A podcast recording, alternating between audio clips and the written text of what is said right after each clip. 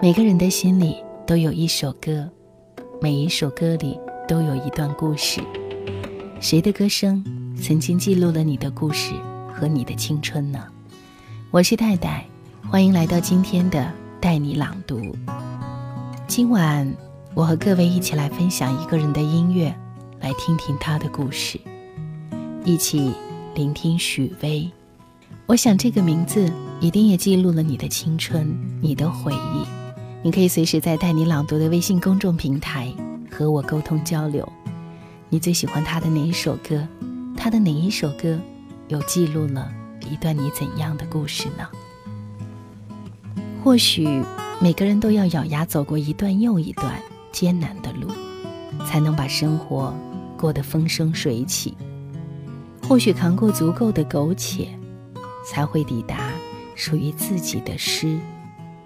和远方，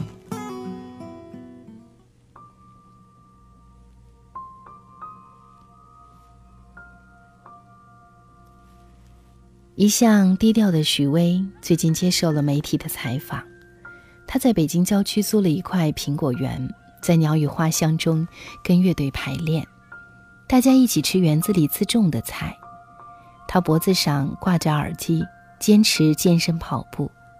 四十八岁的脸上满是恬淡，笑起来像个孩子。他谈了自己是如何走出抑郁症，他谈到了一九八九年到今天一直爱着的姑娘。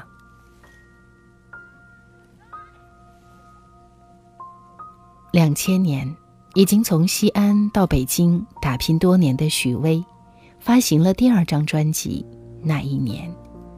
在很多人眼中，这是一张无比经典的专辑。专辑中随便一首歌都能让人泪奔。但当时想成为巨星的许巍，面临着理想与现实的巨大落差，甚至面临着生存压力，患上了严重的抑郁症。他说：“每天跟一万个我要自杀的念头做斗争，然后。”用一万零一个我要活下去，来战胜它。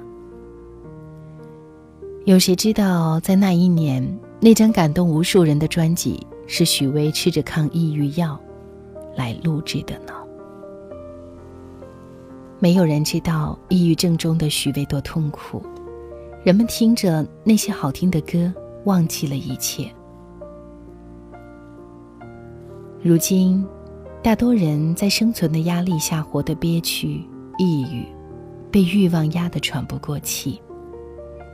跑步，坐在西安的街头，看一天车来车往，听约翰列侬和 U2 的歌。许巍试过很多办法，但最终让他走出抑郁症的，恐怕是音乐，以及放下。放下功利心，看淡名与利，就做自己喜欢的音乐。许巍用音乐治好了抑郁症，把那段危险暗淡的时光留在了那一年。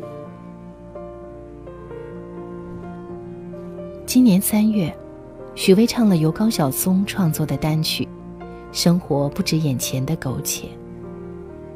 他提到这首歌的时候。说的云淡风轻，他说：“其实要表达的，就是每个人的生活当中都会有许多坎儿，要看远点。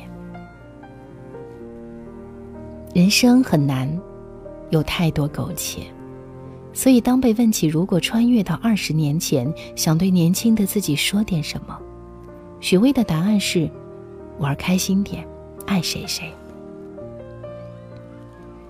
生活不止眼前的苟且，如果我们都能放下那些执念，放下不属于自己的东西，或许会更洒脱，会更早迎来诗和远方。二零零八年，许巍发行专辑《爱如少年》后宣布，不再走红毯，不再领奖。于是，纵然这几年音乐选秀类节目如火如荼，但没人见到许巍的身影。倒是许巍的歌曲不时的出现在选秀舞台。许巍真的有一位深爱多年的姑娘，关于许巍的爱情与婚姻，对外界来说一直是个谜。许巍将自己的爱情讲得平淡如水，却让人看得暖意融融。一九九二年，还在陕西当文艺兵的许巍给自己的女朋友写了一首歌，这首歌就是经由田震演唱后红遍大江南北的《执着》。后来，许巍又自己演唱了这首歌，直抵人心深处。多年之后，斗转星移，物是人非，很多人爱着爱着就淡了，走着走着就散了。而许巍还爱着当年的那个姑娘，从一九八九年到今天，二十七年。许巍认为爱情是一种天命，是一种恩典，而非简单的七情六欲。人到中年的许巍。依然相信爱情。一九九八年，许巍和那个姑娘结了婚，在随后的许巍陷入人生低谷，患抑郁症的日子里，陪在身边的是那个被许巍深爱的姑娘。此前，许巍没有对媒体提到过自己的感情，当然也拒绝借感情话题炒作自己，这是他对自己心爱女人的保护。真正的爱很神圣，很安静。姑娘嫁给了许巍，也嫁给了爱情。婚礼很简单，两家人在一起吃了饭。曾被女方家长反对的爱情，就这样成了相濡以沫的婚姻。携手走过一路风雨，再回首时，已云淡风轻。曾经内心苍老，现在。风华正茂，依然相信爱情。许巍还是少年，而我们也安静的听歌，岁月静好的生活。今天的这篇文章有没有让你想起很多的许巍的歌？似乎往事一幕幕又浮现在眼前。你最喜欢哪一首他的歌呢？这首歌里。又有你怎样的故事，说来给我听听好吗？我是戴戴，欢迎在带你朗读的微信公众平台找到我。戴是不可取代的戴。下次再见，晚安。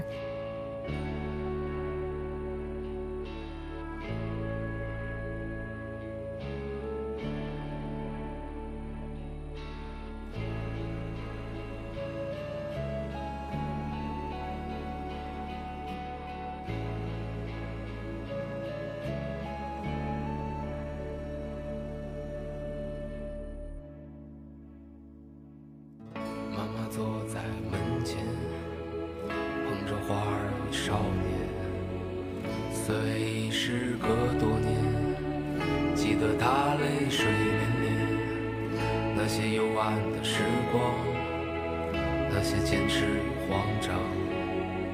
在临别的门前，妈妈望着我说：“生活不止眼前的苟且。”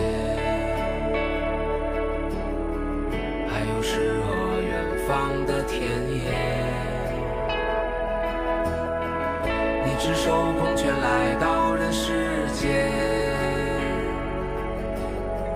为找到那片爱，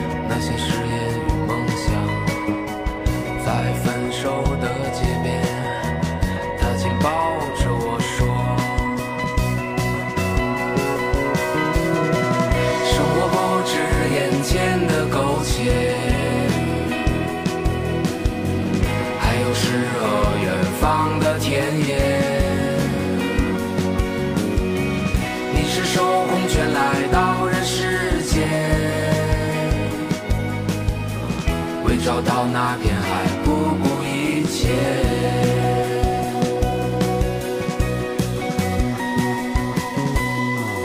我独自渐行渐远，膝下多了个少年。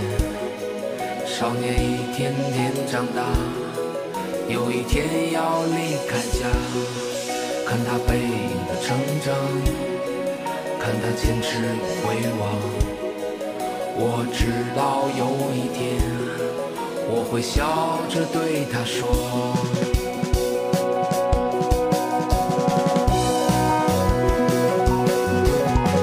生活不止眼前的苟且，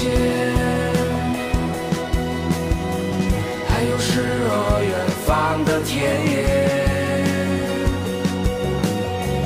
你赤手空拳来到找到那片海不顾一切。生活不止眼前的苟且。还有诗和远方的田野。你赤手空拳来到人世间，为找到那片